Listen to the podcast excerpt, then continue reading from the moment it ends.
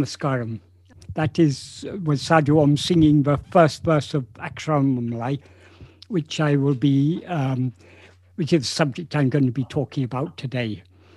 Um, this verse is a tremendously important verse. It is extremely deep in uh, in meaning and in implication. This as I said last time when I was talking, uh, uh, introducing this work, Aksharamanamalai is the very heart of Bhagavan's teachings. And the very heart of his teachings, I mean, the very heart of Aksharamanamalai, he expressed in this first verse. What is the purpose of all of Bhagavan's teachings? And most especially, what is the purpose of, our, of Arunachala Aksharamanamalai? It is eradication of ego where Ulladu Narpadu ends, there Aksharamanamalai begins. In the final verse of Ulladu Narpadu, Bhagavan says, um, uh, Ahande Uru Aridal Mukti, destruction of, uh, of the form of ego is liberation. So the conclusion of Ulladu Narpadu is that we can attain liberation only by annihilating ego. And Bhagavan begins Aksharamanamalai from where he ends Ulladu Narpadu, which is an eradicating ego. This is the whole purpose of Bhagavan's teachings. And how can we eradicate ego? Only by turning our mind deep within, as Bhagavan implies in this verse. What he says in this verse is, Arunachalam ena ahame nine pava ahate Verarupai Arunachala. This has several meanings. Um, the, the one meaning is uh, you will eradicate e- the ego of those who think that Arunachalam is actually I. Another meaning is you will eradicate ego, the ego of those who think Arunachalam deep within the heart. Um, deep is not there, but within the heart or within the mind. Uh, so these are the two principal meanings. There are other other meanings also, which I'll discuss as I go along. Um, one word that he uses twice in this um, verse is aham.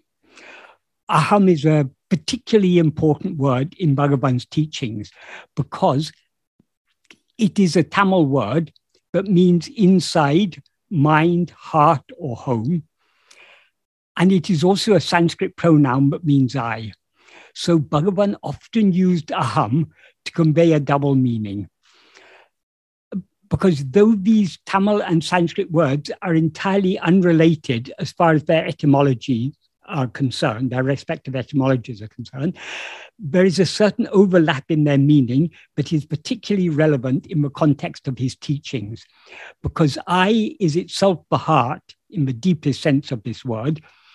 That is, Bhagavan often used the word, the terms that mean heart, terms such as aham, ulam, hridayam, and so on. The heart is a is a term that can have different meanings in different contexts. So the, the deepest meaning of the term heart is the very core or center of ourself. In other words, fund, our fundamental awareness, I am. What we actually are, that is the heart. Of course, heart is also used in a, in a somewhat less deep sense to mean, um, to mean the, the deepest part of our mind. Uh, um, often we refer to the, the the emotional uh, side of our, our, of our mind as the heart. So it had it has heart has many different meanings, and we have to understand from the context in which it's being used. But the deepest sense of, uh, in in its very deepest sense, the meaning of the word heart is I. So as I say, aham in Tamil means one of the meanings in Tamil is heart. In Sanskrit, it means I, and um, aham is often but, but uh, in the Sanskrit sense, it's often used in Tamil, uh, particularly in Tamil literature, Tamil poetry, because um, uh, in ancient times, people, anyone who was a who knew Tamil well would also know Sanskrit and vice and well in South India those who were scholars of Tamil would also know sorry scholars of Sanskrit would also know Tamil because they uh, it was any educated person would study both their mother tongue and Sanskrit and since um, Tamil is a classical language like Sanskrit um, all Tamil poets in ancient times would have known Sanskrit, so they very freely used Sanskrit vocabulary in Tamil. And of course, Tamil has in many ways influenced Sanskrit. Many Sanskrit words are of Tamil origin, and also um, a lot of Sanskrit, um, a, lot of the character of the language uh, of, of Sanskrit is, is borrowed from Tamil and other Dravidian languages. Um, there, there, are features that Tamil, that Sanskrit pos- possesses, in, but it possesses in common with Dravidian languages, but it doesn't. But other um, but other Indo-European languages don't have because Sanskrit drew, uh, uh, was heavily influenced by Tamil. So um, they, there was, the two languages were used side by side. so when Bhagavan uses the word aham in Tamil, Sometimes he's using it in the sense of the Tamil word. Sometimes he's using it in the sense of the Sanskrit pronoun I. And many times he uses it with a double meaning, uh, which is particularly appropriate in context of his teaching, because as I say, I is itself heart. And even when we use I in a more superficial sense to refer to ego rather than to our real nature, which is its real import, as he says in verse 21 of Upadesha Undiyar. Um, in verse 21 of Upadesha Undiyar, he says, re- referring to what he had said in the previous verse, but our real nature will shine forth as I am I. Uh, and in the Sanskrit, he says, uh, Spurati Hritswayam, the heart will shine forth. Aham aham, aham teya spurati Hritswayam. Uh, that is, the heart is what will shine forth as I am I. So, um, so uh, um, in, in the next verse, in verse 21 of Upadesha Undiyar, Bhagavan says, but this, meaning the heart, or that which shines forth as I am I, is always the true import of the word I, um, because of the uh, absence of our non-existence in sleep. In other words, because we, even though ego doesn't exist in sleep, we continue to exist. So the real import of the word I is only our, the heart, our real nature. Uh, so the deepest meaning of the word uh, I is is uh, refers to our real nature of the heart. That's the true import of the word I. But even when we use I to refer to ego, it is still inside. So however we look at it, but, in the light of Bhagavan's teachings, the Sanskrit word and Tamil word, but happen to be the same in their uh, spelling and in their pronunciation and form, are actually the same. They, they, they, there's a, a, a there's a significant overlap in their meaning. So often Bhagavan uses the word aham with a double meaning, both the, the Tamil meaning of inside or heart and the Sanskrit meaning of uh, I. Um, so that, that's why Bhagavan, in Aksharamanamalai, will come across many verses in which Bhagavan uses this word aham and in the other works of Bhagavan also. Um, so he uses this word twice in this verse. First, in the first line, he says ahame, and in the second line, he says ahate, which is an accusative case form of uh, aham. Um, in the first line, in, when he says ahame, the A is an intensifier. So it implies actually, certainly, or only. Uh, and in this case, we can also it can also be interpreted as indicating the locative case. So it can also mean in. Uh, the, sorry, uh, so ahame means not only actually I, certainly I, or only I, but also in the heart or in the mind. Um, but the word ena is a quotative particle. So in this case, it so in this case, it can mean either as or that. And it can also serve the same function as inverted commas in English. So Arunachalam Ena Ahame means both that Arunachala is actually certainly or only I, and as Arunachala in the mind or heart. Um, uh, moreover, since ahame also means actually within, only within, or within the heart, Arunachala Mena ahame can also be interpreted as uh, that Arunachala is actually within, in the sense that Arunachala is actually what is deep within our heart. Um, so these, though Bhagavan uses very, very simple words, they're very, very rich and deep in meaning. Um, regarding the first of these three meanings, that is, but Arunachala is actually I, or certainly I, or only I. Um, as I mentioned while discussing the Pairam last time, Murugan explains that the, this intensifying suffix a in ahame can be transposed from aham to arunachalam, in which case arunachalam ena ahame would be construed as arunachalame aham ena, meaning that arunachalam alone is I, rather than that arunachala is only I, as it would mean if the A is not were not transposed. Um, this transposition uh, doesn't change the meaning if we take A to mean actually or certainly, because whether we say Arunachala is certainly I, or certainly Arunachala is I, or actually Arunachala is I, or Arunachala is actually I, it doesn't change the meaning. But it, it does make a subtle change in emphasis if we take A to mean only or alone. Because if we say only Arunachalam is I, that implies that I is nothing other than Arunachalam. Whereas if we say Arunachalam is only I, uh, that implies that Arunachala is nothing other than I, which is true in a sense, but it could be misinterpreted to mean that Arunachala is not also what appears externally in the form of a hill. That is, what Arunachalam actually is, is only I. But so long as we experience ourselves as I am this body, out of his infinite love and compassion for us, Arunachalam also appears externally in the form of this hill. Um, before I go on uh, further in this subject, there's just one other thing I forgot to mention. That is, people who are not familiar with Tamil may wonder why Bhagavan uses the word, uh, refers to Arunachala here as Arunachalam with an M on the end. That is, in Sanskrit, the noun is Arunachala.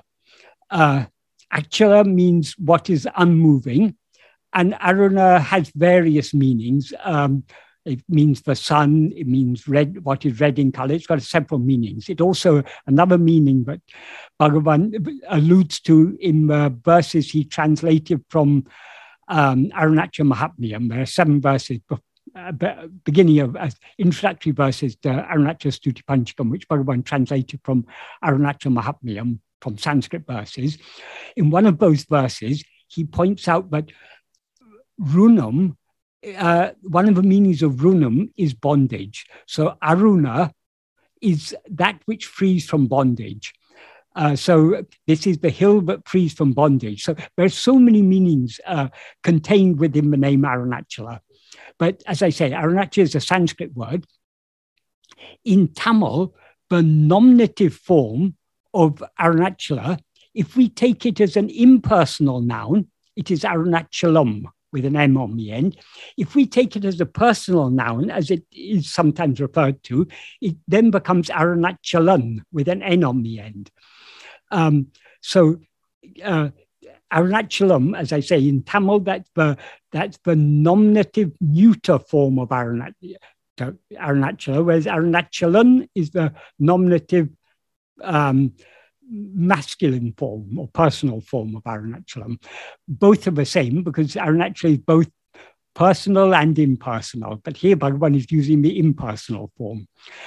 Um, so sorry, that was just a digression. But the main thing, I, the main point I was making is when Bhagavan says Arunachalam ena ahame, uh, Murugan suggests tran- transposing the A from the Ahame to Arunachala Me, so that it so that to make it clear, but Arunachala alone is what is what shines as I. If we take it as Arunachala, but Arunachala is only I, that could seem to exclude the fact that um, but Arunachala also appears externally in the form of a hill, which, as he does out of his immense love and compassion for us. Um, because so long as we're looking, so long as we take ourselves to be the form of a body, we are looking outwards, and so we cannot know him as formless. Um, that is, as Bhagavan says in verse 4 of Uluru uh, Uruvam Tanayin Uluhu Paramatram. If oneself is a form, the world and God will be likewise. Uruvum Tanan Drel, if oneself is not a form, uh, Uvatrin Uruvate, uh, Kan Urudul Yaban Evan. If, if oneself is not a form, who can see their form and how? So the world and God seem to be forms so long as we seem to be a form.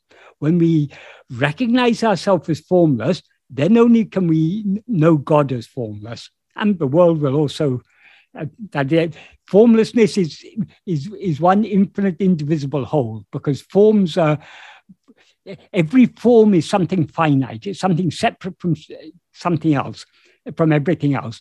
Whereas what is formless has no limits, no boundaries, and therefore it's infinite. So what when we know ourselves as formless, there is nothing other than ourselves. So God and the world are nothing other than ourselves. Um, so, so long as we are looking outwards, we are aware of ourselves as I am this body. So it's appropriate to worship Arunachala in the form of this hill. But when we look inwards, he is that formless awareness that is always shining in our heart as I.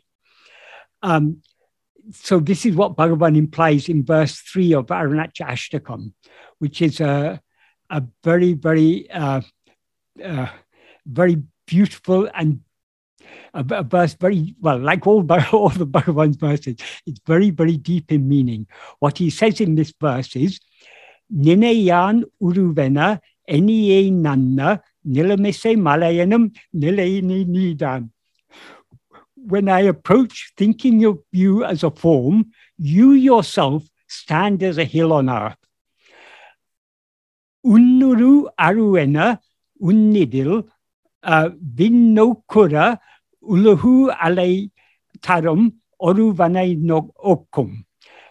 Uh, if one thinks of or meditates upon your form as formless, one is like someone who wanders about the world in order to see the sky. Unnuru uh, uh, unolara unnida munne uru sarukarai uru ena uru oyam. When one, when without thinking, one thinks of your form, uh, um, uh, one's own form will cease to exist like a sugar form literally means sugar form, but it implies a salt doll immersed in the ocean.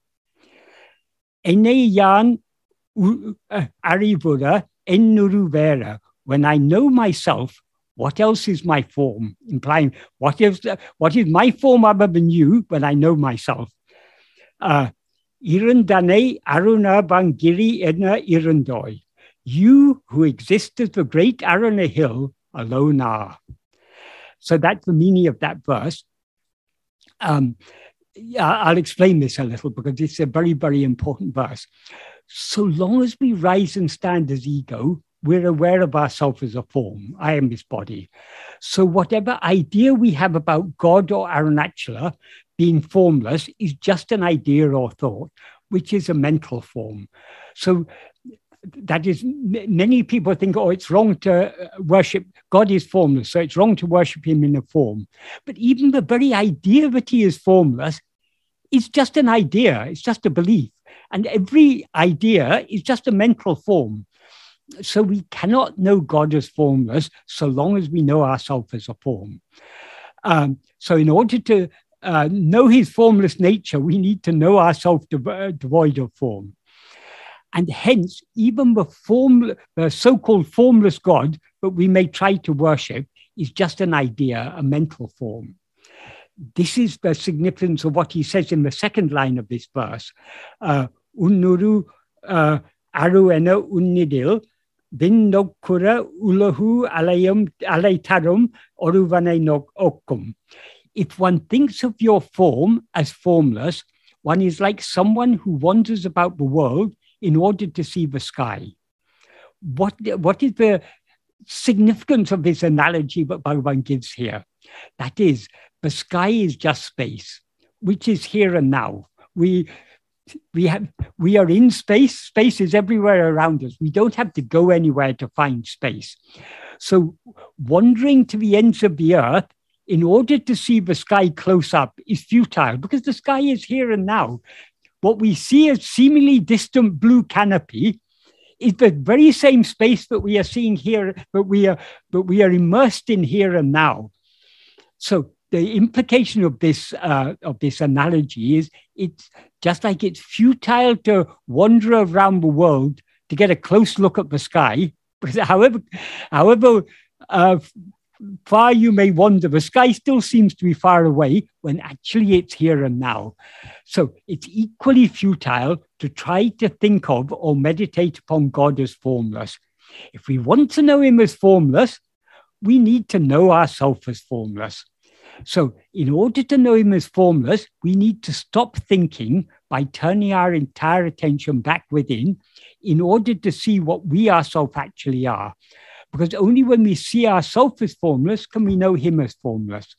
As Bhagavan implies in the third line, Unnuru Unalara Unnida uh, Munne Uru Sarukare Uru Ena Uru Oyam when one thinks without thinking of your form, uh, one's own form will cease to exist, like a salt doll immersed in the ocean.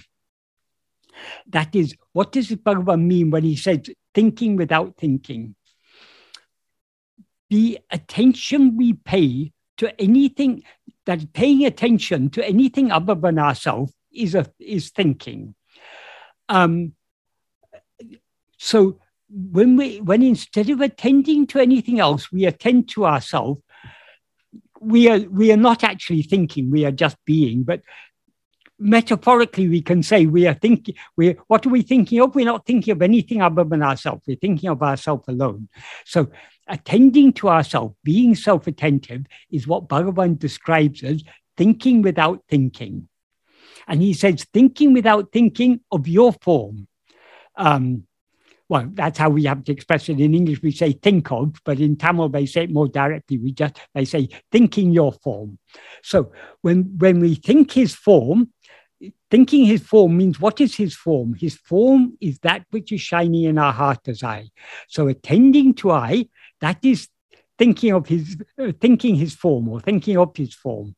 But by attending to I, we are not actually thinking. We are we are we are withdrawing our mind from all thoughts and turning it within back to the source from which even the first thought I arises. So this is Bhagavan describes self-attentiveness as thinking without thinking. And what is the object of which we are thinking? Of course, it's not an object. It's, his form is not an object, it's the reality of the subject. But that which we are thinking of is only his form, which is I. That which is always shining in our heart as I, that is Arunachala. So thinking with uh, thinking without thinking of your form means when we attend only to I am, which is the true form or swarupa of Arunachala.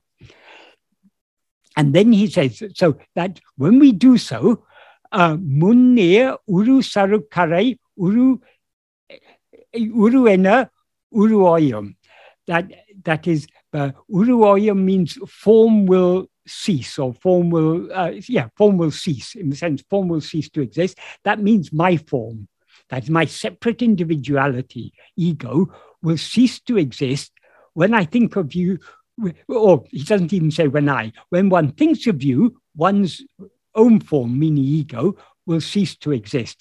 And then he gives an analogy. Um, uh, Munir, Munir means three waters.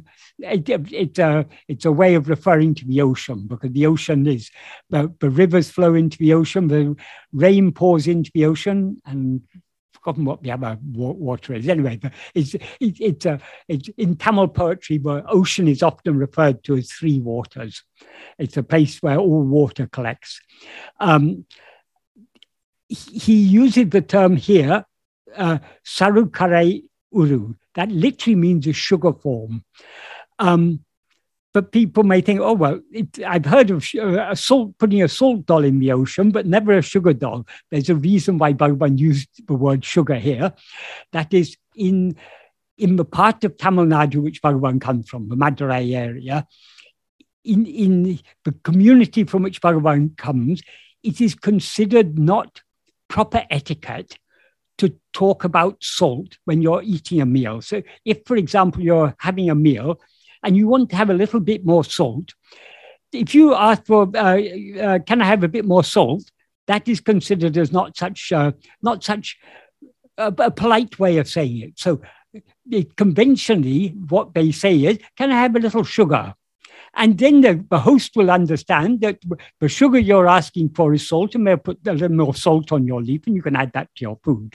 So uh, that is why, though the words sarukare, it literally means uh, sakare, sugar, um, it's actually Bhagavan is here referring to a salt doll.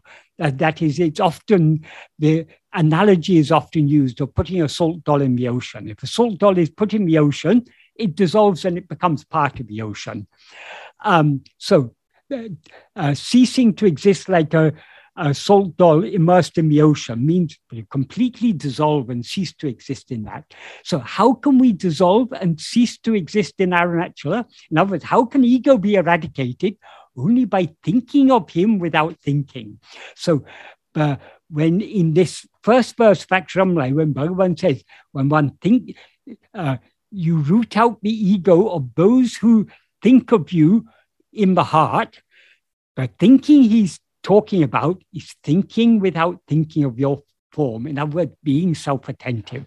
So only when we look deep within ourselves to uh, contemplate or meditate on the true form of our Arunachala, which is what, what is shining in our heart as I, then only will ego be eradicated and will we dissolve like a salt doll in the ocean. So all these, that is Bhagavan, if we understand Bhagavan's teachings correctly, he's, he's talking about one thing and one thing alone.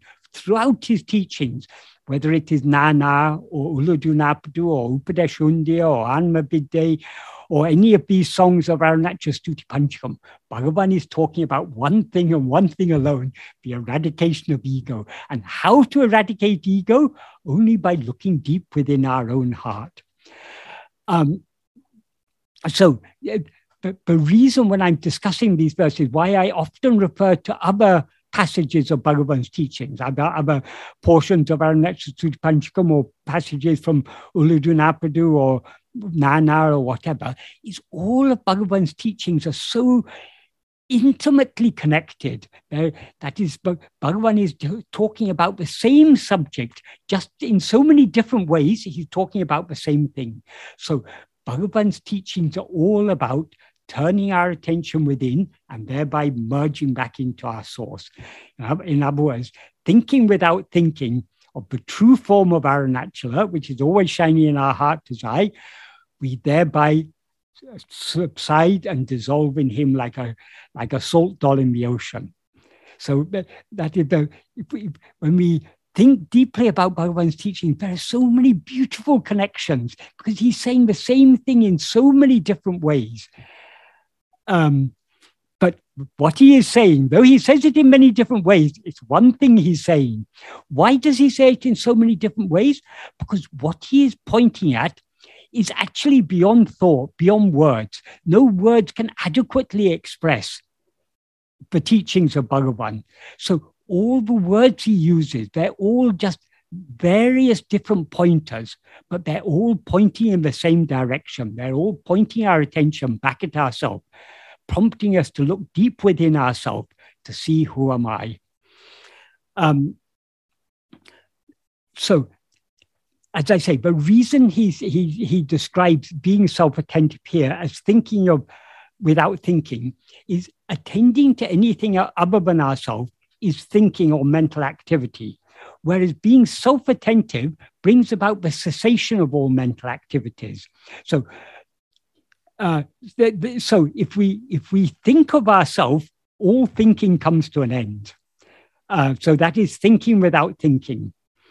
Um, uh, so since the real form of Arunachala is Atmaswarupa, our own real nature, he describes being keenly self-attentive as thinking without thinking of your form. When we think without thinking of Arunachala Swarupa, the real form of our Arunachala, our own form or separate individuality will dissolve in him like a salt doll immersed in the ocean.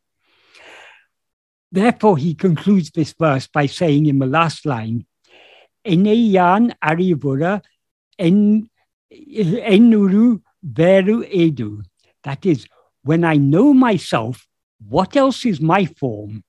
What else is my form means uh, implies what else is my form other than you? That is, we seem to have a separate existence only when we look outwards. When we look outwards, we're aware of ourselves as I am this body. So we are not aware of ourselves as we actually are. But if we're aware of ourselves as we actually are, what are we? What is our what is our true form? Our true form is that fundamental awareness, that pure awareness that is always shining in our heart as I am.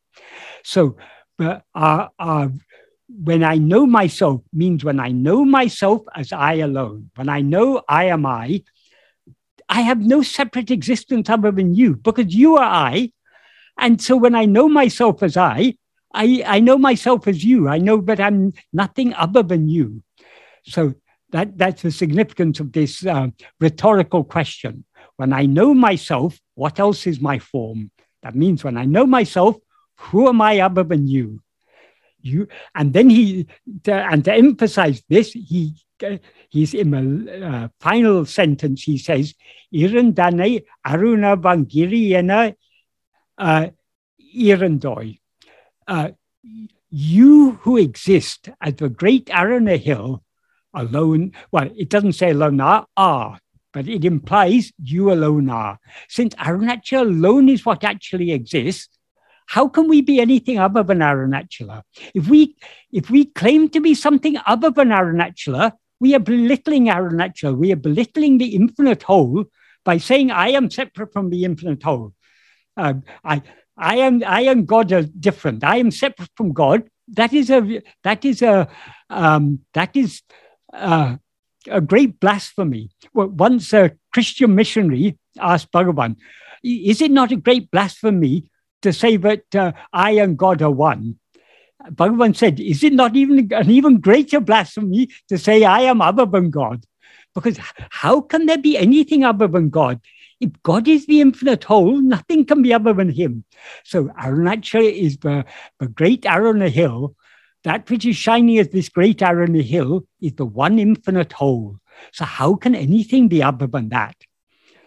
Um, when we look outwards, we are aware of ourselves as I am this body. So Arunachala likewise seems to be a form, the form of this great hill, uh, which is so beloved to the heart of Bhagavan. But when we look deep within our own heart, the adjunct this body will uh, drop off from I am this body, and then Arunachala alone will remain shiny as I am. So the true form of Arunachala is that which is shiny in our heart as I am. So long as we are looking outwards and therefore mistaking ourselves to be a body, Arunachala, out of his immense love and compassion for us, appears outwardly in the form of this great hill. In other words, Arunachala seems to be separate from ourselves only so long as we rise and stand as ego, whose nature is always to look outwards at things other than itself.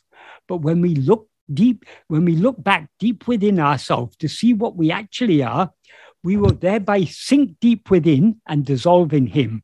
And thus we will see that this I that we now mistake to be the form of a body is actually nothing other than our natural itself. So this is why Murugan uh, suggested transposing the intensifier from aham to arunachalam. So it becomes arunachalam alone is I. That is, there is no I other than arunachalam. Um, if we if we think of him with that understanding, but Arunachalam is that which is shining in, in, in but Arunachalam alone is that which is shining in our heart as I. Our attention thereby goes deep within, and thereby ego is eradicated, as implied in this verse. So, in this in, in this first verse of Aksharamala, the main verse we're talking about, um, in this first verse, uh, Nene Pava means those who think. So Arunachala Mena Nene Pava means those who think that Arunachala is actually I, or certainly I, or that Arunachalam alone is I. That's one meaning. Those who, or those who think that, who think Arunachalam deep within the heart or mind. And another third meaning is those who think that Arunachala is actually deep within, only within or within the heart. So if we combine the first and second of these three meanings together, Arunachala Mena Ahamene Pava implies those who think uh, deep within the heart or mind, but Arunachala is actually I. That is, we thinking that Arunachala is I here doesn't mean thinking I am Arunachala. It is with the understanding that what is shining in our heart as I, we attend to him deep within our heart as I alone.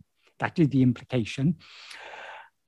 Or if we combine all three meanings together, we can we can take this uh, this phrase as uh, implying those who think within the heart or mind, but Arunachala is actually within, existing and shining eternally as I. That's the implication. Um, then the uh, next word is ahate. As I mentioned earlier, ahate is an accusative case form of aham which in this case is here aham is used in the um, well we, we can take it in the Sanskrit sense also, but it's mainly we have to take it in the Tamil sense, aham meaning the mind uh, or heart, but in this case, mind or ego, we can say. Um, I, we could also, by a stretch of the imagination, uh, say ahate is referring to I, uh, ego, um, but it wouldn't be usual in Sanskrit uh, to put um, um, a accusative case, a Tamil accusative case ending on the Sanskrit word. So, but anyway, it doesn't matter. However we take it, it all, it all amounts to the same thing. Whether we take aham here to mean I or mind or ego, it's all the same thing. Um, and as I say, it's accusative. So it is the object of the verb. The verb is verarupai. There means root. And in some contexts, it can also mean foundation or cause. And arupai is a second person singular future or predictive form of aru, which means to cut, sever, uh, separate, exterminate, or remove. So veraru means to cut the root or root out or eradicate. And verarupai therefore means you will root out or you will eradicate. Therefore, ahate verarupai means you will eradicate ego or mind. Um, Muruganar, who is a master at giving all sorts of finding all um, all, all sorts of deep meanings in, in Tamil words, he points out that aham is also a Tamil form of the Sanskrit word aga, which means sin or impurity or uh, pain or suffering. I don't know if I pronounced that right. My pronunciation is very good. In, if it's transliterated into English, it's A G H A, that Sanskrit word. That is uh, the aspirated ga, a um, which means sin, impurity, evil, pain, or suffering. So ahate verarupai can also be interpreted to mean you will eradicate sin or you will eradicate impurity, evil, pain, suffering. Um, so we're going to see so many different meanings in this verse and in all these verses. Um, that is, Murugan's commentary is very, very terse. But if we read it carefully, there's so many, he gives so many pointers to different, different shades of meaning and different depths and levels of meaning. So Murugan's commentary, it is not at all an easy commentary to read. Some people say it's much easier to read to understand Bhagavan Tamil poetry than to understand Murugan's Tamil prose. But if we read it attentively, it is it is very very deep in meaning. It uh, Robert Butler has translated it into English, which is a which is a Herculean undertaking because to translate Murugan is very very difficult. Um, I, I, for me um, I like to read the original because it's it's almost impossible to express it expressed in English what Murugan is saying in Tamil. Robert has done a, a pretty good job of it. And I find Robert's, though for me, Robert's translation is not satisfactory, but it, it does help me a lot to understand Muruganar. Though, though I would express it differently if I were to try and translate Muruganar, though I don't think I'm as qualified as Robert is. But Robert's translation helps me to um, to understand uh, the Tamil. But of course, when I read it in Tamil, I'm able to see much more in it than comes out in the English translation. But as I say, Murugan's commentary is it's an invaluable treasure, but it needs to be read very, very carefully. And there are portions of Murugan's Tamil commentary which even with Robert's English translation, I still don't understand what Murugan is saying because Murugan is extremely deep.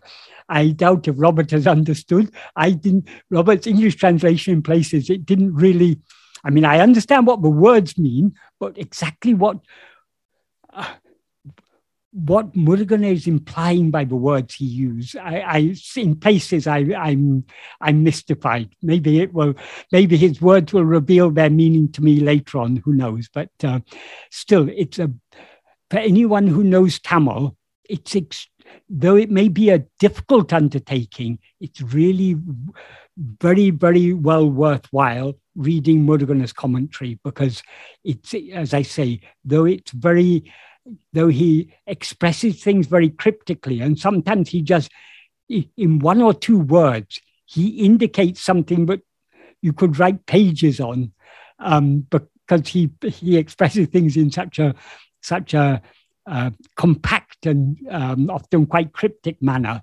But it's well worth any effort you put into reading Murugan's commentary is well worth it. And if you can't understand, if you don't, don't know Tamil, then Robert's uh, English translation is well, well worth reading.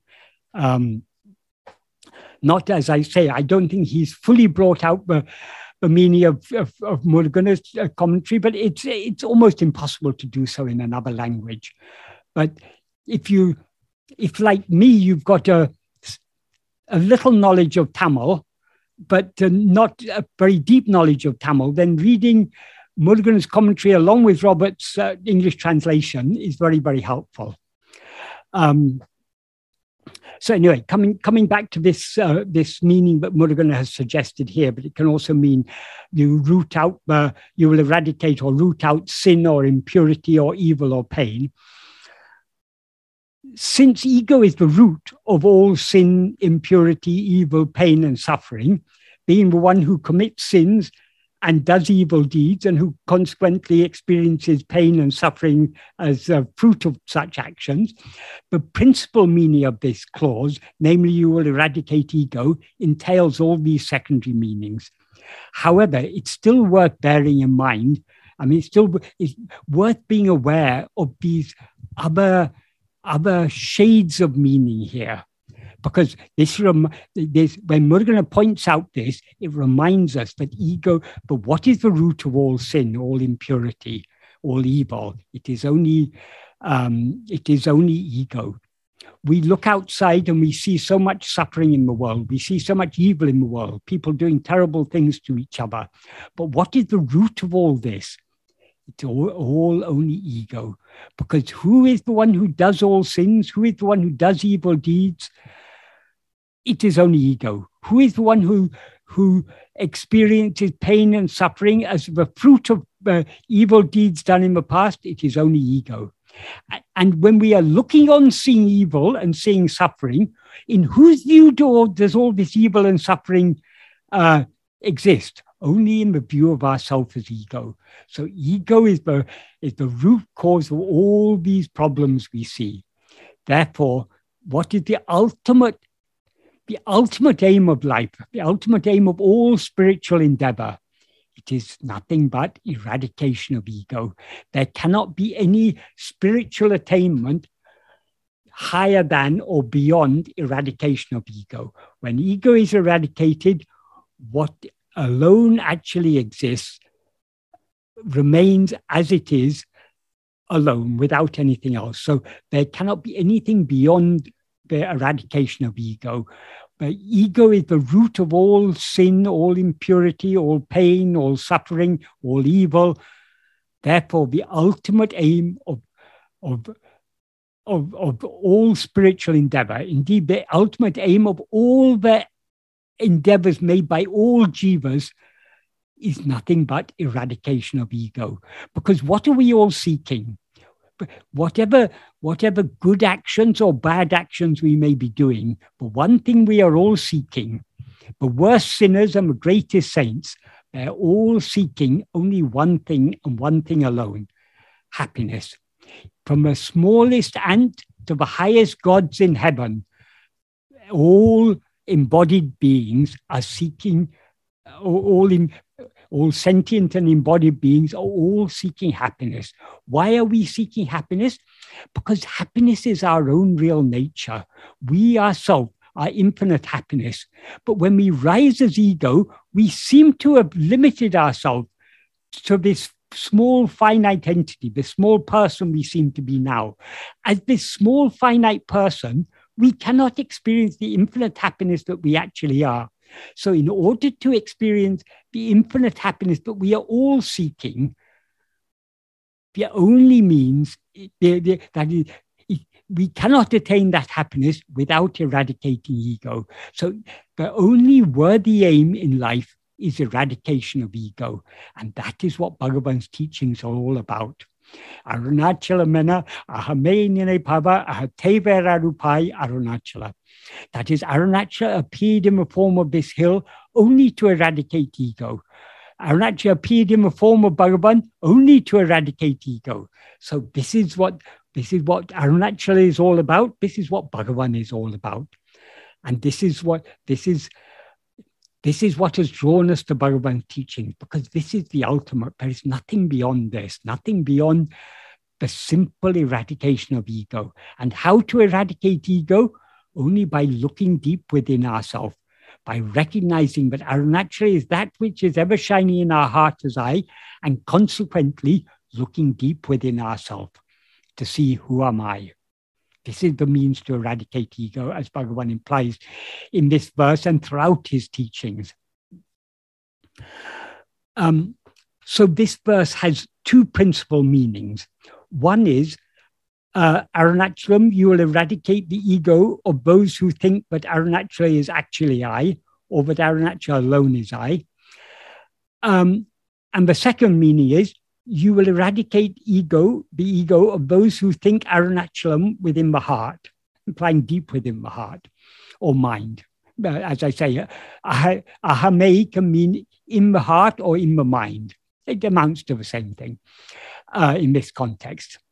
Um, uh, another meaning is um, Arunachalam, you will eradicate the ego of those who think that Arunachalam is deep within. But since what exists and shines deep within our heart, as the heart, is only I, the implication of this third meaning is much the same as the, the first meaning.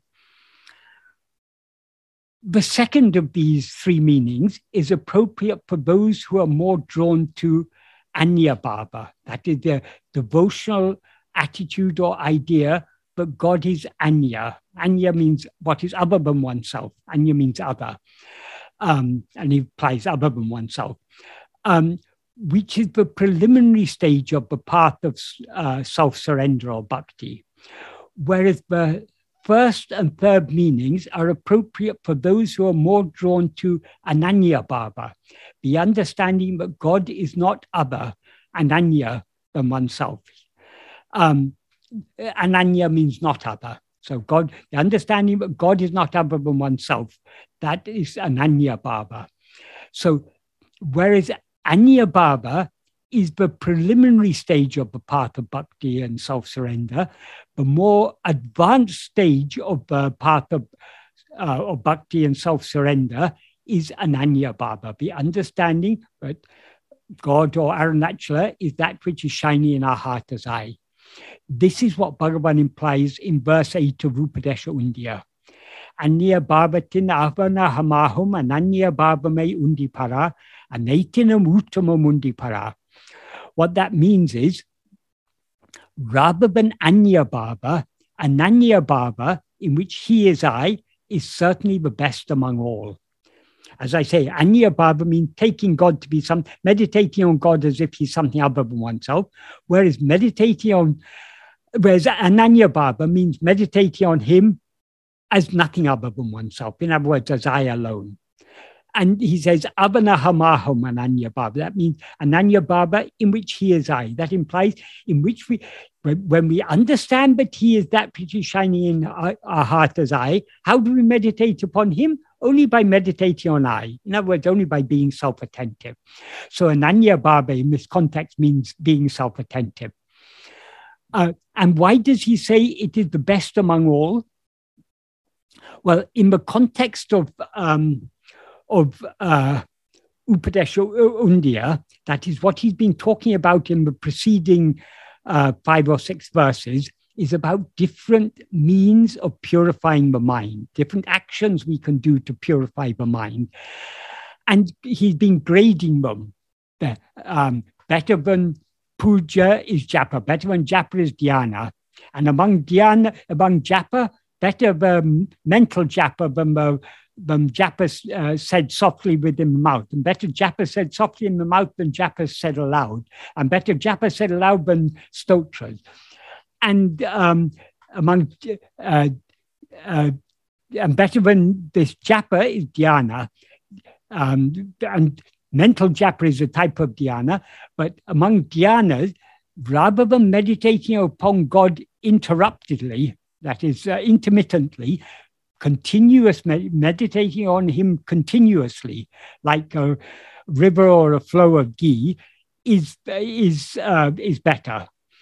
But in, then in this verse, he says, rather than meditating on God as something other than ourselves, meditating on Him as our, nothing other than ourselves. In other words, meditating on Him alone, this is the best among all. That means it is the most effective means to purify the mind. It is also the best among all because it is the only means to eradicate ego. We cannot, and ego is the root of all the impurities that we are trying to which, that all spiritual practices are aimed at purifying the mind. What is the root of all impurities? It is ego. So the best way to purify the mind is to eradicate ego. And how to eradicate ego? Only by Ananya Bhava. Um, so uh, uh, Arunachalam ena ahame ninepadu, that means thinking that Arunachala is actually I, is what he describes in this verse as in this verse 8 of Upadesha Undiyar as Abanahamahum Ananya Bhavam. That is Ananya Bhava in which he is I, which implies meditating on nothing other than I with the understanding that he, namely God or Arunachalam, is what is shine is what shines as I.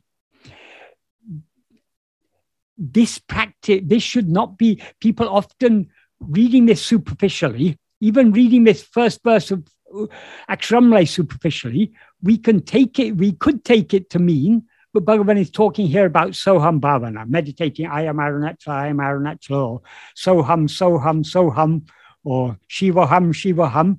That is not what Bhagavan means here, because meditating on a thought such as Arunachal is I, or He is I, or Shiva is I, all these are thoughts, and thoughts are all anya. They're all other than ourselves. We, we, we were not born with the thought, I am Shivaham or Soham, were we? It, after we learn a little bit of Vedanta philosophy, then we know, oh, I am God. But, but that, that is just an idea. It's just a belief that we have. It is not our actual experience. And so long as we're meditating on that idea, we're meditating on something other than ourselves.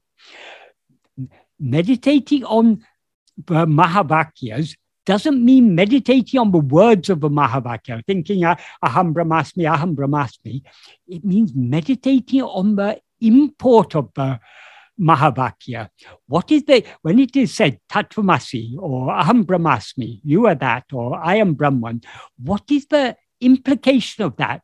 There is no Brahman, there is no Tat, that, no Shiva or no Arunachal, no God other than I. He is that which is shining in our heart as I. So, how shall we meditate on Him? Only by meditating on I.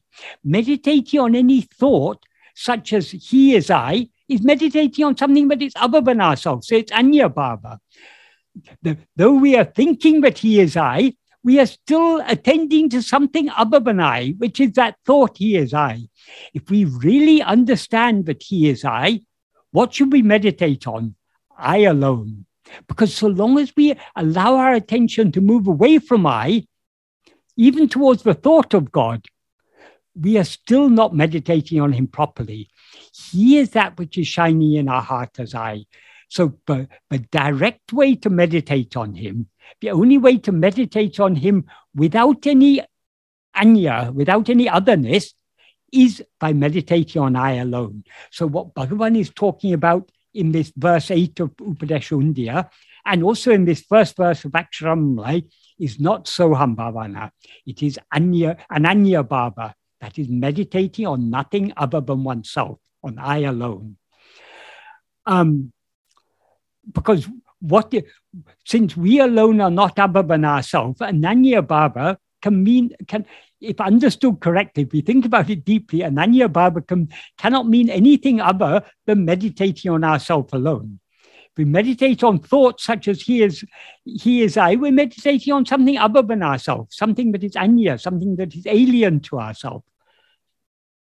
So uh, when is said that we should, um, in Vedanta, they often say, they often define uh, nididhyasana as meditating on the uh, on, on deeply contemplating the, the import of the Mahavakyas.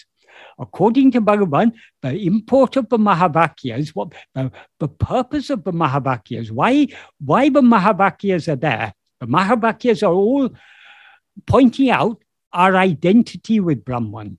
Aham Brahmasmi, Tattvamasi, uh, Prajnanam Brahman. Prajnanam Brahman means pure awareness alone is Brahman, or Ayam Atma Brahman. This very self is Brahman.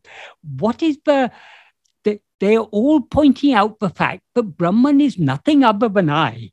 So to meditate on the import of the Mahavakyas, in other words, to do Nididhyasana means to attend to I alone. Because if we understand that there is no Brahman other than I, what should we meditate on? We shouldn't be, we should stop thinking about Brahman as if he is something other than us. So we should meditate on I alone. So that is what Bhagavan is referring to in this verse 8 of Upadesha It is also what he's talking about in this first verse of Aksharamanamalai.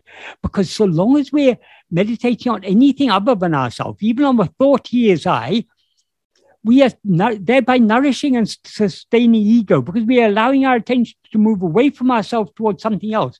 Only when we focus our entire attention on ourselves alone will ego thereby subside and merge back into its source. That alone is true surrender. So, though Arunachala Mena Ahame Ninepadu could be interpreted, could be interpreted as meditating on the thought Arunachalam is actually I, that is not the meaning intended by Bhagavan. Because ego will be eradicated only when we are so keenly self attentive that we thereby cease being aware of anything other than ourselves. Yes, Arunachalam is actually I. If we've understood that Arunachalam is actually I, what should we meditate on? Only on I, not on the thought Arunachalam is I, which is something anya, something alien, something other than ourselves. Therefore, Arunachalamena Ahame Nenepadu, thinking that Arunachala is actually I, implies that we should meditate on nothing other than I, with the clear understanding and firm conviction that what shines in our heart as, as I is only Arunachalam. Because Arunachala Swarupa, the real form of Arunachala, is Atma Swarupa, the real form or real nature of ourself uh, which is the true import of the word I. As Bhagavan says in verse 21 of Upadesha Undiyar but I referred to earlier. Um, meditating on anything other than ourselves is a thought or mental activity, bhavana, because it entails a movement of our mind or attention away from ourselves towards something else. Whereas meditating on nothing other than ourselves is not a thought or mental activity, because it is just a resting of our mind or attention in our source, in its source, namely ourself, as Bhagavan implies in verse 9 of Upadesha Undiyar. What he says in verse 9 of Upadesha Undiyar is, Baba Balatinal Bhavanatita Undipara I Parabhakti Tattvam Undipara. What that means is, by, by Bhava Balam, that is by the strength of meditation, that in this context implies by the strength of ananya bhava, or the strength of self-attentiveness, being in sat bhava, sat bhava means the state of being, which transcends bhavana, alone is parabhakti tattva. Uh, bhavana here means um, means thinking or meditation in the sense of mental activity. So um, attend, being self-attentive, by being self-attentive, to the extent that we are self-attentive, ego thereby subsides, and thereby we remain in the state of sattva, state, our real state of being, which transcends all mental activity. Here, bhavana implies meditation in the form of mental activity. In other words, meditate, meditating on anything other than ourself is a mental activity. Meditating on ourself alone is a cessation of all mental activity. So, being in Satbhava by the strength of self attentiveness alone is Parabhakti Tattva. That is the nature or reality or true state of supreme devotion. So, uh, better than Anya Bhava is Ananya Bhava because Ananya Bhava leads us to the state of just being, Summa which is uh, the, and being just being as we actually are that is complete surrender of ego, which is Parabhakti Tattva. Um, uh, so, um, yeah, so as I say, Bhava Balam here means the strength of meditation and implies the strength, intensity, firmness, and stability of our Ananya Bhava. So the implication is that by the strength of self-attentiveness, we need to, we will subside and remain in our natural state of being, sat which transcends all mental activity, bhavana. Um, meditation on anything other than ourselves, even on the thought, he is I, Abanaham or Soham is a mental activity, bhavana, whereas meditation on ourself alone is not a mental activity, but a subsidence or cessation of all mental activity. So it is not a doing or karma, but a state of just being, sumayirapadu. So being you know, oh, being a state of just being, it is the state in which we do not rise as ego. So it is the state of complete self surrender, which is the culmination and a pinnacle of all bhakti. So, so he says that it is parabhakti tattva, the nature or reality or true state of supreme devotion. He also implies this in the first sentence of the 13th paragraph of Nana, in which he says, Anma Chintane Tavira, Vera Chintane Kalambavatiku Satramidum Kadamol, Atmanishta Paranai Iripade, Tanai Isanaku Alipadam. What that means is being Atmanishta Paran, one who is firmly fixed as oneself, giving not even the slightest room to the rising of any thought other than self attentiveness, Atmachintana, alone is giving oneself to God. So we need to be so, in order to surrender ourselves completely to God, to Arunachala, we need to be so keenly self attentive, but we thereby uh, give no room for the rising of any other thought. In other words, we give no room for our attention to move away from ourselves towards anything else. And by being so keenly self attentive, we thereby remain as Atmanishta Paran. Being Atmanishta Paran and being in Sat Bhava means implies the same thing. It's just being as we actually are, being what we actually are, being firmly fixed as ourselves. Therefore, in order to give ourselves entirely to Arunachala, we need to be so keenly and steadily self attentive that we thereby give not even the slightest room to the rising of any other thought. By being so keenly and steadily self attentive, we as ego will sink back deep into the heart, which is the source from which we rose, and will dissolve there forever at the holy feet of Arunachala, who exists and shines eternally in the heart as the heart, namely our own real nature, Atmaswarupa. However, though Bhagavan says in Upadesha Undiyar, Anya Bhavatin Abanahamahum Ananya Bhavame uh, Anaitimum Utamum, Rabhavan Anya Baba, uh, Rabban Anya Baba, Ananya Bhava, in which he is I, is certainly the best among all, this is not intended to deny the value or efficacy of, um, of Anya Bhava, devotion to God as if he were other than oneself, because such devotion will purify the mind and thereby give it the clarity to understand that God is actually what always exists and shines in our heart as I. Uh, this is particularly true of the name and form of Arunachala, uh, uh, because they have a unique power that is, natural name and form have a unique power to turn the mind back within to face its real nature, Atmaswarupa, which is the true form Swarupa of Arunachala, as Bhagavan knew from his own experience, and as he reveals, he's revealed it in so many places, but he's revealed it most clearly in verse 10 of Arunachala Patikam. What he says in verse 10 of Arunachala Patikam is um, Patanam Pudumai, we Vilikanta Paravatam. I have, Patanam Pudumai means I have seen a wonder. We Bali Kanta Paravatam means the magnetic hill but seizes or forcibly attracts the soul.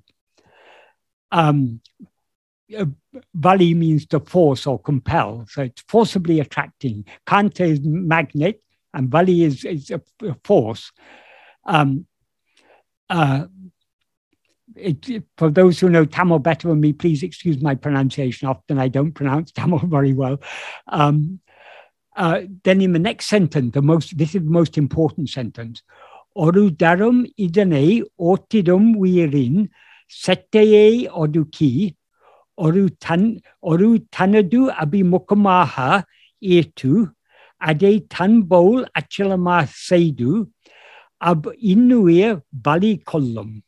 What that means is subduing the mischievous or outward flowing mental activity of the soul who thinks of it once, pulling or dragging that soul to face uh, towards itself, the one, uh, or, uh, or who can mean one or peerless, uh, it implies here the, the one peerless, infinite, pure awareness that shines as I, shines within the heart as I, and thereby making it achala. Achala means motionless, like itself.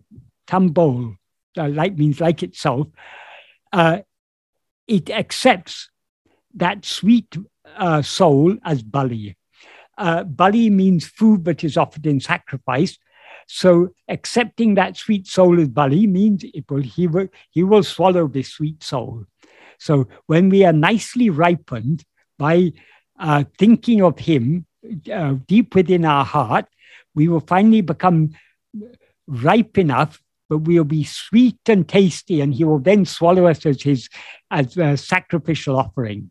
So we, by turning our attention within and uh, holding on to self-attentiveness, we are allowing ourselves to ripen, and thereby we are offering ourselves to Him. And He will, when we are fully ripened, He will accept us as a sweet offering, and He will consume us. And then in the next sentence, He says, "Ishtu en." That means, what is this? Implying, what a wonder is this? And then he, in the final sentence of this verse, he says, or, or to, uh, or to, or to we min, uh, we call, ulumadinal oli, if we koli arunamagiriye. That means, uh, or to uh, we min means be saved thinking. O souls, Reakal means O souls, O souls, be saved by thinking of the great Aruna Hill, the killer of the soul, who shines in the heart. So yeah, Bhagavan is clearly saying Arunacha is that which shines in my heart. He's shining in my heart at that fundamental awareness I am. And thereby, if we turn our attention within, he is he is Weakali, he's a, a killer of the soul. Um, as uh, Bhagavan says in the later verse of um, of Akshram, like um, uh, wait a I'll just um, Kodi tadere kollune kati kondeng barben arunachala. Um, that means uh, Kodi itu means uh, hoisting a flag. Uh, kol uh, uh, uh, uh, une. That means you who kill devotees, hoisting a flag. Une kati kondu engem varvain arunachala. So what that means is Arunachala embracing you who killed devotees, hoisting a flag. How will I survive? The implication is that is in old days, if a philanthropist was to do some philanthropy, if he was, say, to feed a poor people or sadhus or something to announce that he's on such and such day he's going to he's going to feed so many people he will hoist a flag to announce himself. So arunachala has hoisted his flag.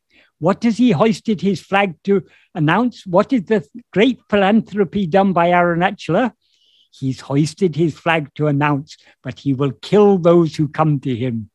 So having come to you having embraced you how can I survive?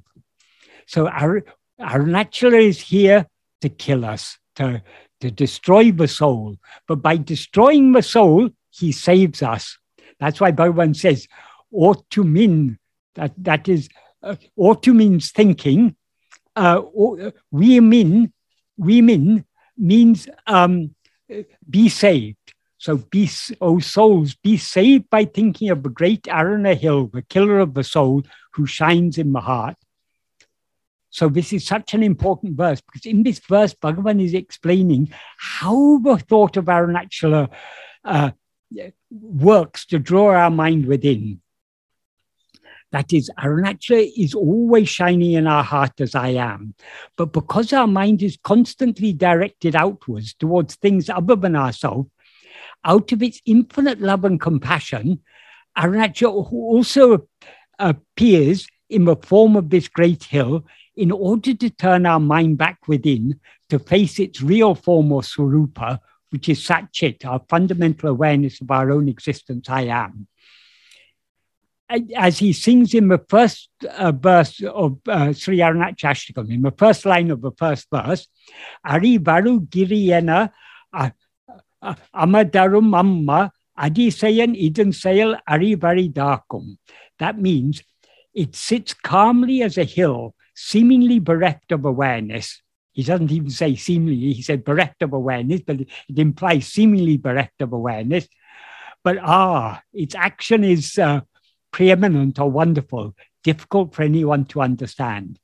So, what is the action of Arunachala that Bhagavan is referring to here? The, the sail is the word he uses here. Sail means doing or action. So the sale of Arunachala, the doing or action of Arunachala, is just to be in our heart as it is. But by its mere being, it does all that is necessary to draw our mind back within, because its being as I am has a powerful magnetic attraction, which may seem imperceptible to us so long as our mind is facing outwards, but which we will become increasingly aware of to the extent to which we turn back within to face our real nature, Atmaswarupa, which is Arunachala itself. That is the more, so, so long as we're looking outwards, we not, may not be aware of the powerful magnet that is ever in our heart. The more we look within, the more we will come under the sway of that great magnet, which is this, uh, which is Arunachala shining in our heart as I.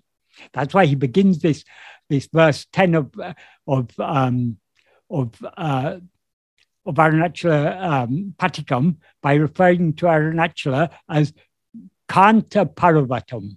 That is this magnetic hill, because he is the he is the powerful magnet in our heart that is always drawing our mind inwards.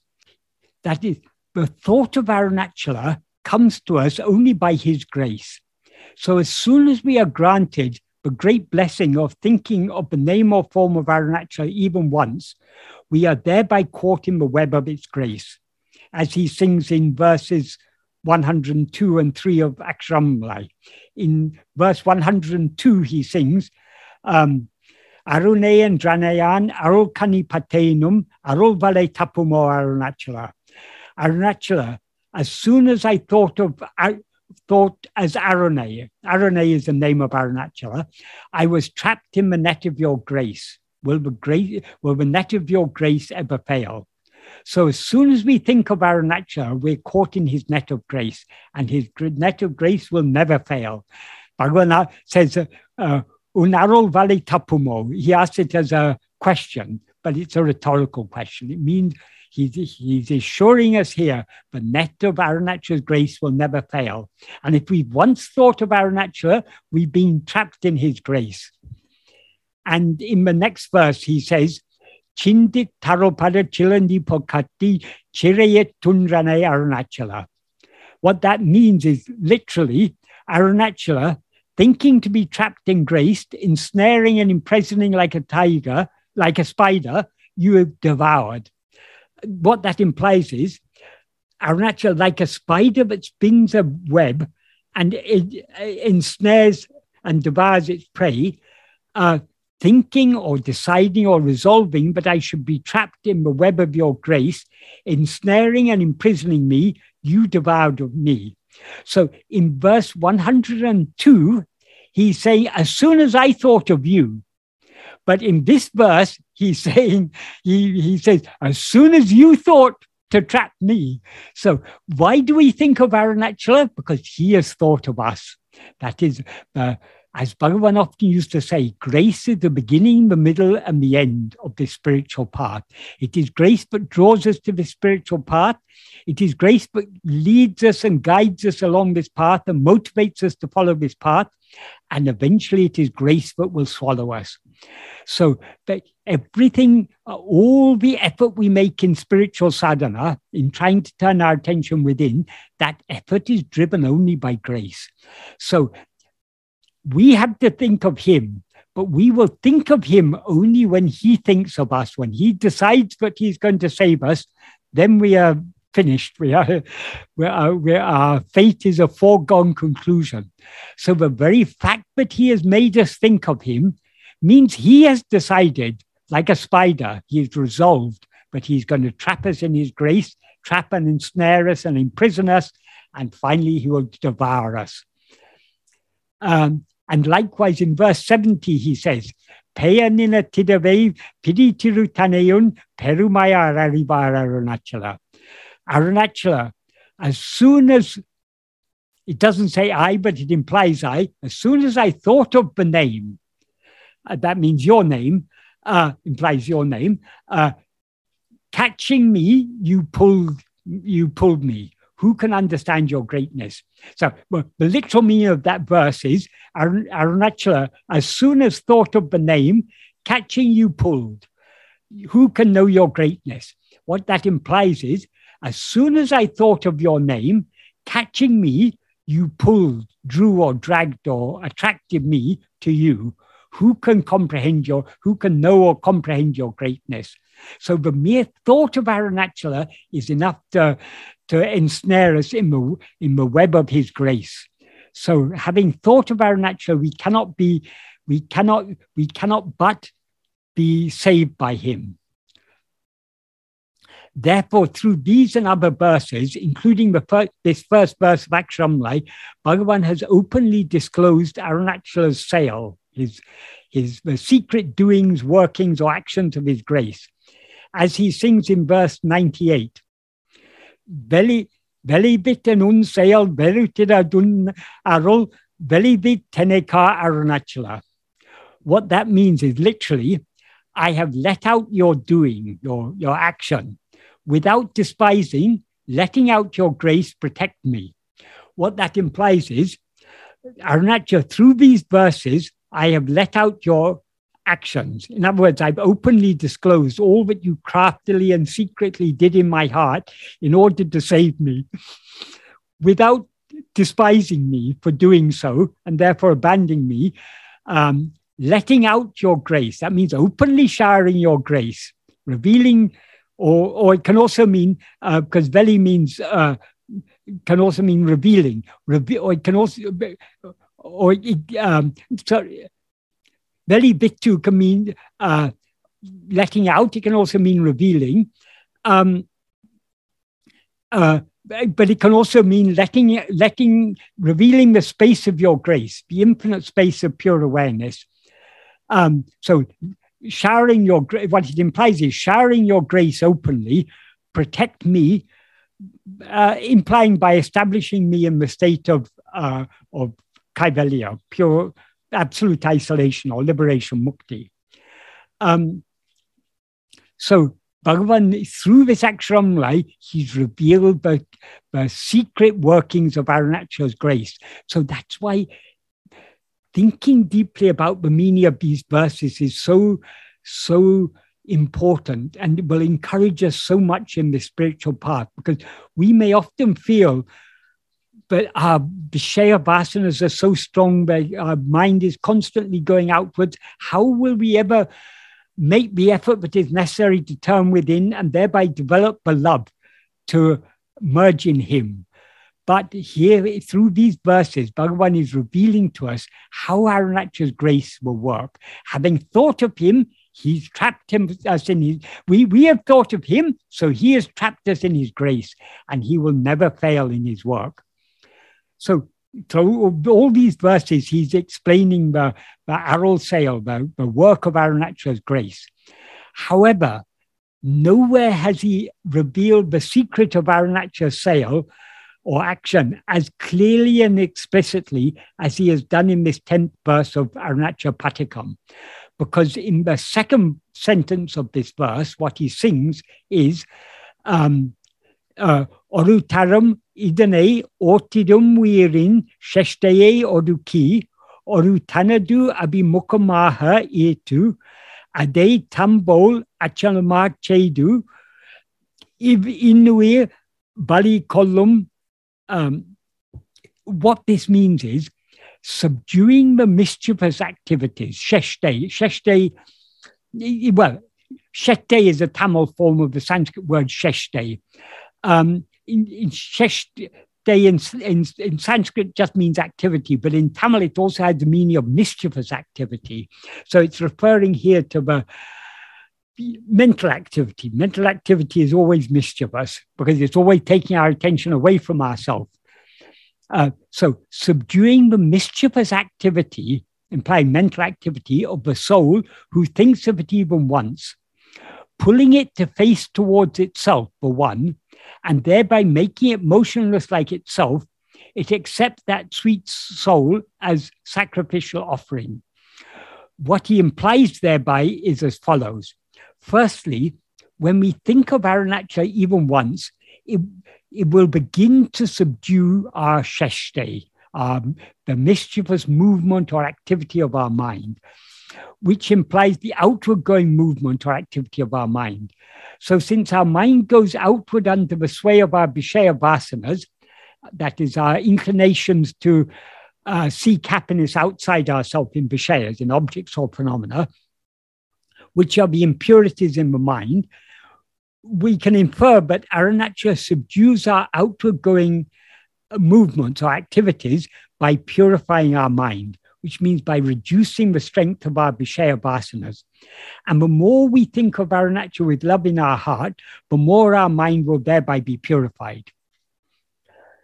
Secondly, to the extent that our mind is purified and its outward going momentum is thereby reduced, we will thereby come under the sway and attraction of the in, inward pulling magnetic power of Arunachala, who is the one unique awareness that shines eternally and immutably in our heart as I am. And thus it will draw us inwards to be Tanadu Abhimukham, um, facing towards itself which means being which means to be self-attentive. That is, since his true form is that which is shiny in our heart as ourself. Abhi, Abhimukham means facing towards. Tanadu means um, it can mean it, well, it means his own, or, or it can mean one's own. In other words, facing towards himself who is ourself? We can we we we have to understand it to mean. So he he but he first he he weakens the Vishaya vasanas and thereby subdues the outward going activity of our mind, thereby draw he uh, he he we we come under the sway of that magnetic pull in our heart that draws our mind within to face him alone. Um, uh, and by thus pulling us inwards to be self attentive, our natural will make us motionless like itself, meaning that we will be established firmly in the state of just being as we actually are. This is the same that Bhagavan said in verse 9 of Upadesh Undiyar by the strength of, uh, of by Baba Balatina, by the strength of Baba, that means by the strength of the Ananya Bhava, by the strength of self attentiveness, being in Sat Bhava, so by pulling our attention within to face himself alone, he thereby establishes us firmly in the state of just being as we actually are. Um, in accordance with what he says in that verse 9, um, by the strength of meditation, um, being in Sat Bhava, which transcends Bhavana.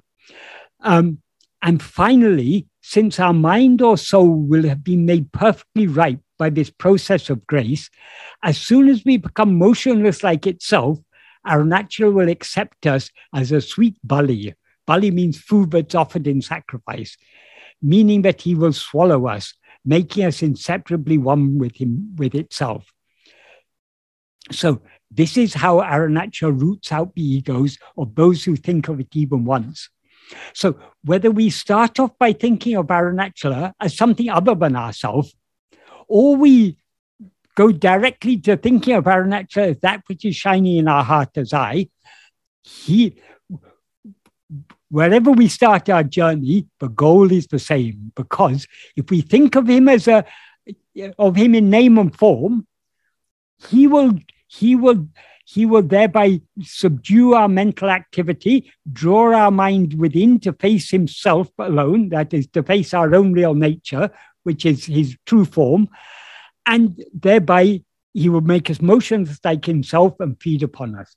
So whether we it's best if we if we understand that Arunachala is that which is shining in our heart as I, the best way to think of him is to meditate on him only as I. In other words, to meditate on I alone, to be self attentive. But if we still like to think of him as a form outside, even then it will have the same effect ultimately because he will unfailingly draw our mind within. So, in this verse, Bhagavan explains how, by making us think of itself within our heart, Arunachala leads us naturally and seamlessly from Anya Bhava, the state in which we consider it to be Anya or than ourselves, to Ananya Bhava, the state in which we clearly understand it to be Ananya, not than ourselves, and um, therefore meditate on it only as I, with intense love, because it is only by the strength of such intensely loving Ananya Bhava or self attentiveness that ego will be eradicated. As I explained earlier, ahate verarupai means you will eradicate or root out ego or mind. And the ver in verarupai means root, foundation, or cause, which is a very significant uh, word in the context in this context for two reasons. Firstly, veraru means to cut the root, root out or eradicate. So it implies annihilation or complete destruction in such a way that ego can never rise again, even to the slightest extent. Secondly, ego is the root of the vast tree of samsara. Uh, samsara means embodied existence. And it includes all the, and all the suffering it entails, and its concomitant, long perpetuating cycle of birth and death. So samsara will end only when this root is cut, eradicated, and removed entirely. Since all phenomena seem to exist only in the view of ourself as ego, ego is the root cause and foundation of all phenomena, as Bhagavan implies in verse 26 of Ulladu Narpadu. What he says in this verse is, Ahandeyundayin anatamundahum. If ego comes into existence, everything comes into existence. Ahande indrail indruanatum. If ego does not exist, everything does not exist. Ahande yabamam. Ego itself is everything. Adalal yadu yadu idu endru nadale ovadal yabam eno. Therefore, know that investigating what this ego is alone is giving up everything. Investigating what this ego is, in other words, who am I, alone is giving up everything because everything else will be given up only when ego is given up. And the nature of ego is to live, endure, and flourish by grasping things other than itself, but to subside and dissolve back into its source by trying to grasp itself as he implies in verse 25 of Ulladu Narpadu, the previous verse, that is. I mean, I've just read verse 26, verse 25 is one that precedes that. Um, what he says in this verse, he, in the final line of this verse, he describes ego as Uruvatra Payahande. Uruvatra Payahande means uh, form, formless phantom ego. Um, and what he says about it is Urupatri undam, grasping form, it comes into existence. Urupatri nikum, grasping form, it stands. Uh, Urupatri undu mika ongum, grasping and feeding on form, it flourishes abundantly. Uruvittu urupatram, uh, leaving form, it grasps form. Tedinal autum pedicum, if sought, it will take flight. Since ego is a formless phantom, all the forms it grasps are things other than itself. So, what Bhagavan implies here by grasping form is attending to anything other than ourselves. So, so long as we are attending to anything other than ourselves, we are thereby nourishing and feed and, and sustaining ego. So it's only only when, instead of grasping other things, we try to grasp ourselves, but ego will subside and dissolve back into its source, as he implies when he says, Tedinal autem pidicum. This is why ego can be eradicated only by turning its entire attention back towards itself to see who am I. As he implies unequivocally in verse 27 of Ulladu Narpadu by asking rhetorically, nan udikum tanam ade nadamal, nan udia tan irape savadu eban, which literally means, without investigating the place where I rises, namely our, the fundamental awareness I am, which is the source from which one has risen as ego, the false awareness I in this body. Um, that that is that's what he implies by saying a place where I rises. So without investigating the place where I rises, how to reach the annihilation of oneself in which I does not rise. Um, and this is so this is why thinking of Arunachala as something other than I, Anya Bhava, must therefore lead us eventually to thinking of it as I alone, Ananya Bhava.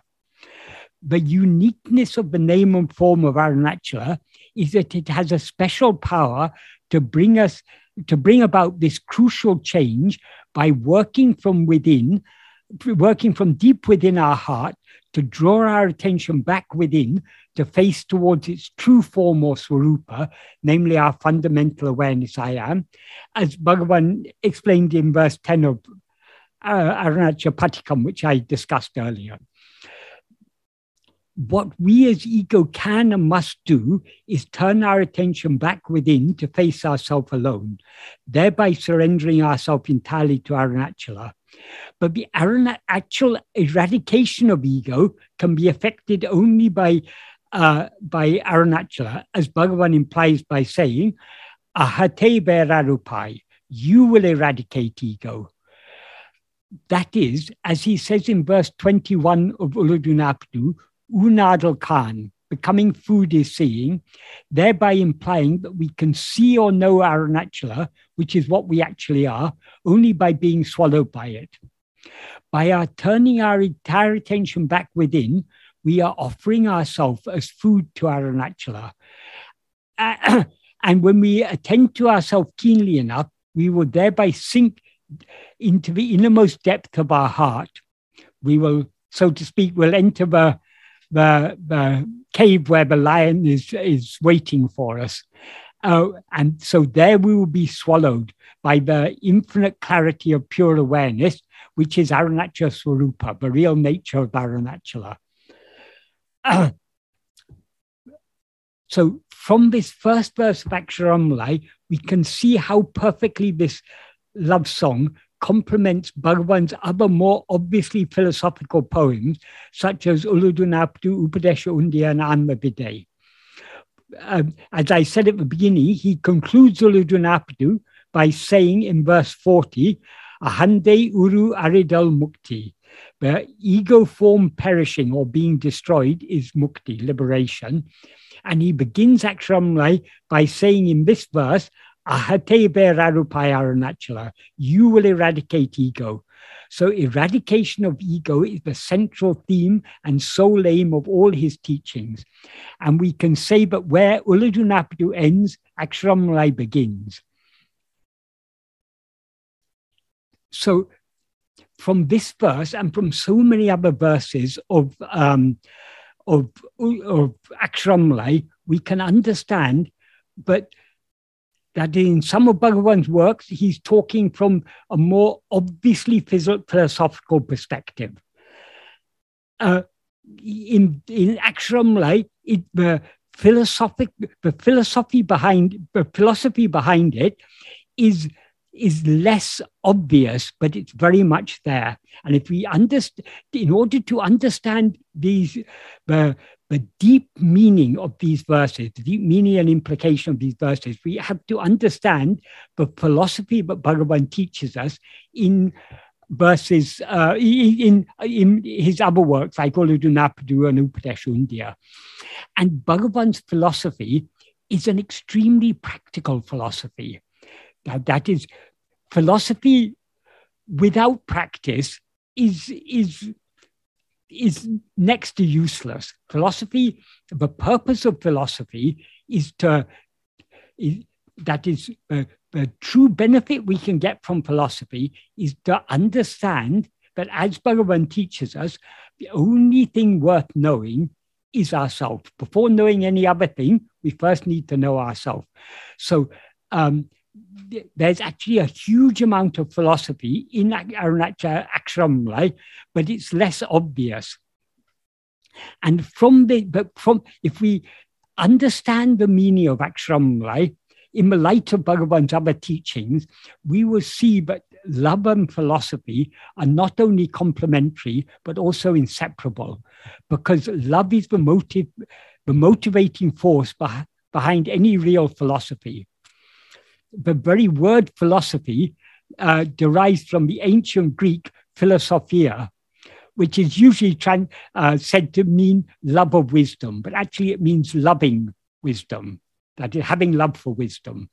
Um, uh, since wisdom in its deepest and purest form is the infinite clarity of pure awareness that alone remains when ego is eradicated, this love song, whose sole aim is the eradication of ego and seeing what remains, is philosophy of the deepest and most sublime variety. One of the Sanskrit terms for philosophy is darshana, which means view or seeing. Um, the reason philosophy is called view or seeing, it can be explained in several ways. One of them is that different, there are many, there are many um, different uh, philosophies in India. Um, that is the, the so-called Astika philosophies, or those that accept the Vedas, and the Nastika philosophies. So there are various ways in which these different philosophies are classified, but it's sometimes said that there are 12. That is materialism, Jainism, four types of Buddhism. Um, we, these are both, those are the Nastika philosophies, those that don't accept the Vedas.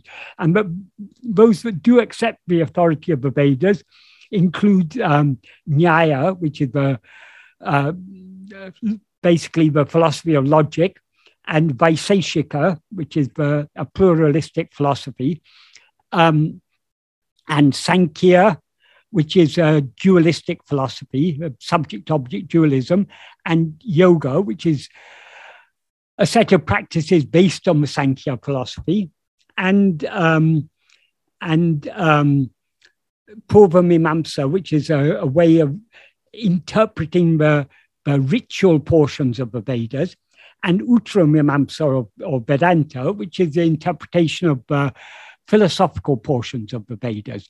So all these different philosophical viewpoints, they are called uh, because they're different viewpoints.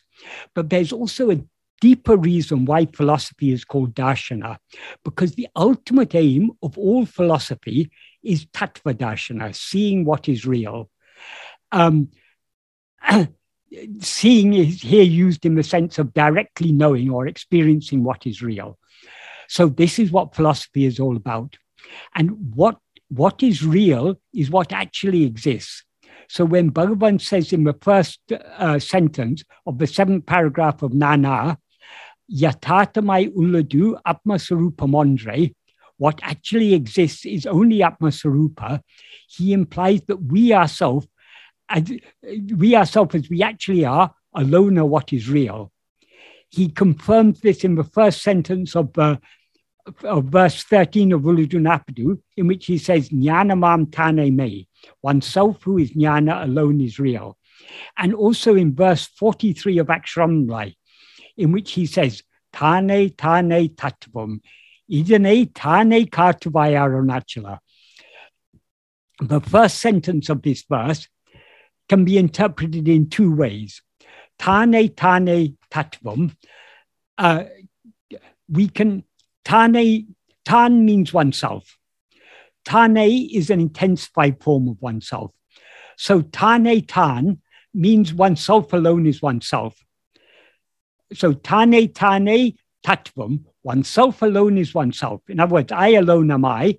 That alone is the reality. That's one way we can interpret it. We can also take the repetition of tane to be a repetition for, um, for emphasizing oneself alone. Oneself alone is the tattva. But whichever way we take it, whether we take it to mean oneself alone is oneself, is tattva, or oneself alone, oneself alone is tattva, they both amount to the same thing. What is the real tattva? It is only ourself, nothing other than ourself is tattva. Tattva mean tattva literally means thatness. Uh, so uh, um, uh, tattva is, is, a term that is used to mean what is real, what actually exists. Um, so oneself alone is oneself alone is the reality, or oneself alone, oneself alone is the reality. That's what what tane tane tattva means. And then Bhagavan sings idane tane kartavaya um, That means um, show me this yourself. Um, so show me this yourself means um, you, you yourself show this to me. That is, he has to reveal himself to us. He will reveal himself to us only to the extent to which we look within. So we need to look within, and then he will reveal himself to us. And by revealing himself to us, he will thereby annihilate ego. So um, from, from these passages of Bhagavan's teachings, we can, we can understand that Swarupa Darshana alone is Tattva Darshana. Swarupa means seeing ourselves as we actually are, seeing our real nature. And Tattva means seeing what is real. What is real is only our own nature. So, how to see what is real? We have to see our own nature. This is what he implies in verse 16 of Upadesha Saram. Um, Drisya Varitum Chittam Atmanaha Chitvadarshanam Tattvadarshanam. That means Actually, I, when I wrote this in this ashtra, I didn't quite understand the meaning of Drishya. I took it to mean what is seen warded off, but the actual meaning of Drishya is withdrawn from or, or um, kept back from Drishya. Uh, that means the mind kept back from Drishya is the implication. kept back from Drishya, the mind seeing its own awareness is seeing what is real. Its own awareness means it's, chitva means um, its awareness or knowingness. That implies its fundamental, its real nature as pure awareness. So only when the mind sees its own nature as awareness, is seeing that is seeing what is real, because what is real is our own nature as awareness. In order to see our own chitva, pure awareness, which is ourself as we actually are, we need to turn back and look deep within ourselves. As he says in verse 44 of Sri Arunachala Aksharamanamalai. Tirambiyaham, dinam aha, uh, sorry, Tirambiyaham tanai dinamaha kankan terium endranayan arunachala. In this verse, Bhagavan is revealing to us what he was taught by Arunachala. Um, uh, that is the meaning of this verse is Arunachala, what? Meaning, eh, what here implies what a wonder. Um, you said, uh, turning back inside, see yourself daily with the inner eye. Um, in Arunachala can mean Arunachala what? It can also mean my Arunachala. It's got double meaning there. Um, uh, but we can say what in the sense of what a wonder. So, what did Arunachala say to Bhagavan? He said, turning back inside, tirumbi Uh, here, here, aham is used in the sense of inside. Um, turning back inside, tanne uh, uh, dinam aha kankan. See, see yourself daily with the inner eye. Daily here means implies constantly or persistently. Um, terium, it will be known. What will be known? It will be known the, the tattva, the tattva which is I am I or uh, Tane Tane. Um, so uh, obviously didn't teach Bhagavan in words, but Arunachala teaches only through silence. So Bhagavan, because we are too, our outward going minds are too dull to understand the silent teaching of Bhagavan, Arunach, sorry, the silent teaching of Arunachala, Arunachala itself appeared in the form of Bhagavan in order to reveal to us what Arunachala is always revealing through silence. What he's revealing through silence is turning back inside, see yourself constantly with the inner eye or with an inward look, it, uh, that implies. Ahakan literally means inner eye, but it implies the inward facing look. So, in order to look deep within ourselves, um, to, know, in order to look so deep within ourselves, but we see what we actually are and thereby eradicate ego, we must be willing to give up everything else entirely and forever, as he implies in verse 26 of Ulladu Narpadu. So this requires all consuming love to know and to be what we actually are. Therefore, if any one thing qualifies as true love for wisdom, philosophia, this is certainly it, because nothing else comes close to it in terms of the depth and intensity of love that it requires. So this is philosophy, this Aksharamanamalai is philosophy in its truest and deepest sense. The language of love poetry is the most suitable means to give voice to this deep and subtle philosophy. And nowhere is this language used more effectively than in this song of pure self effacing love. This language may not be understood by all who consider themselves to be philosophers, because many such people have a very narrow and limited understanding of what philosophy actually is. So they believe that philosophy is primarily concerned with reasoning, logic, and conceptual analysis. These are, of course, important and necessary tools of philosophy, but they are relatively elementary tools and are useful only at a more superficial level. But real wisdom cannot be found at the superficial level of conceptual understanding and clarity, but only in a much deeper clarity of pure awareness, which can be found only in the depth of one's own heart. If used correctly and wisely, as Bhagavan used them to masterful effect, reasoning, logic, and conceptual analysis can help to point us in the right direction, showing us why real and certain knowledge can be found only by by um, cannot cannot be found by any form of objective or outward looking investigation, but only in, by investigating who am I, the subject who knows all other things reasoning, logic, and conceptual analysis are tools that can be used to justify an extremely wide variety of divergent views, as can be seen from the huge diversity of different and often quite contradictory views and uh, conclusions that philosophers have arrived at from ancient times to the present day. So there is some other factor besides reasoning, logic, and conceptual analysis that determines what each philosopher decides to believe. That other factor is their own likes and dislikes. That is, we each believe what we want to believe, and we use reasoning and logic to justify whatever we want to believe.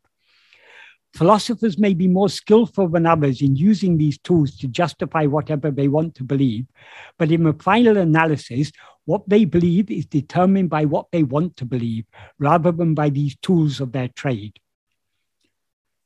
the will or chittam is more subtle and therefore more powerful than the intellect or buddhi. So the intellect is a tool driven by will rather than vice versa. Though it is true that a judicious and wise use of our intellect can help us to direct our will in the right direction. That is, if we, if we, if we allow our intellect to be influenced by Bhagavan's teachings, if we listen closely, if we pay close attention to, to what he says and we think about it deeply, by logical reasoning, we will, we will come to the conclusion that what Bhagavan says is right, and that therefore we should seek knowledge by looking within. So we can use the buddhi, but it needs to be used, uh, it needs to be gui- guided wisely.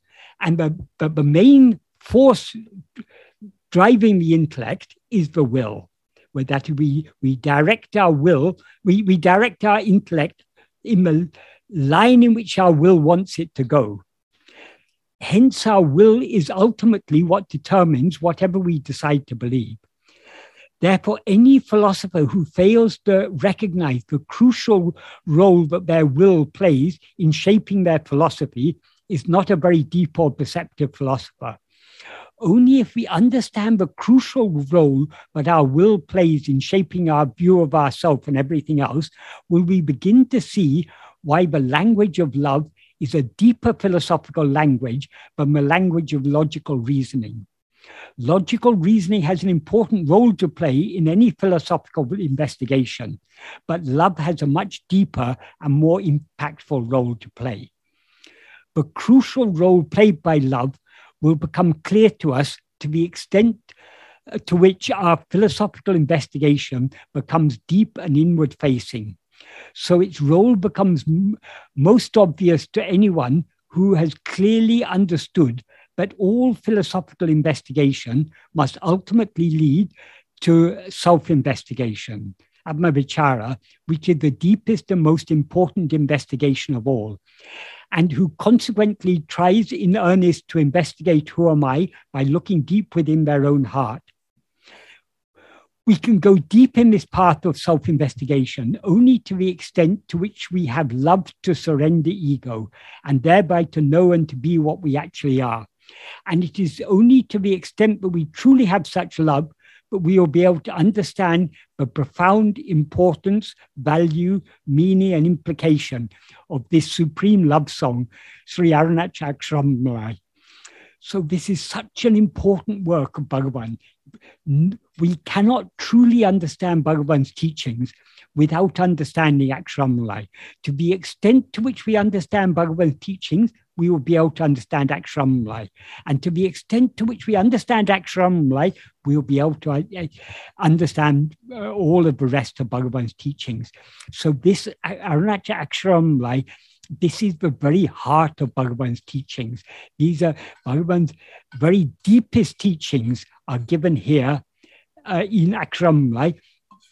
And also this Aksharamanamalai is I, as I think I mentioned last time, Aksharamanamalai is the practical impl- the, the, the, practical implementation of all of Bhagavan's teachings.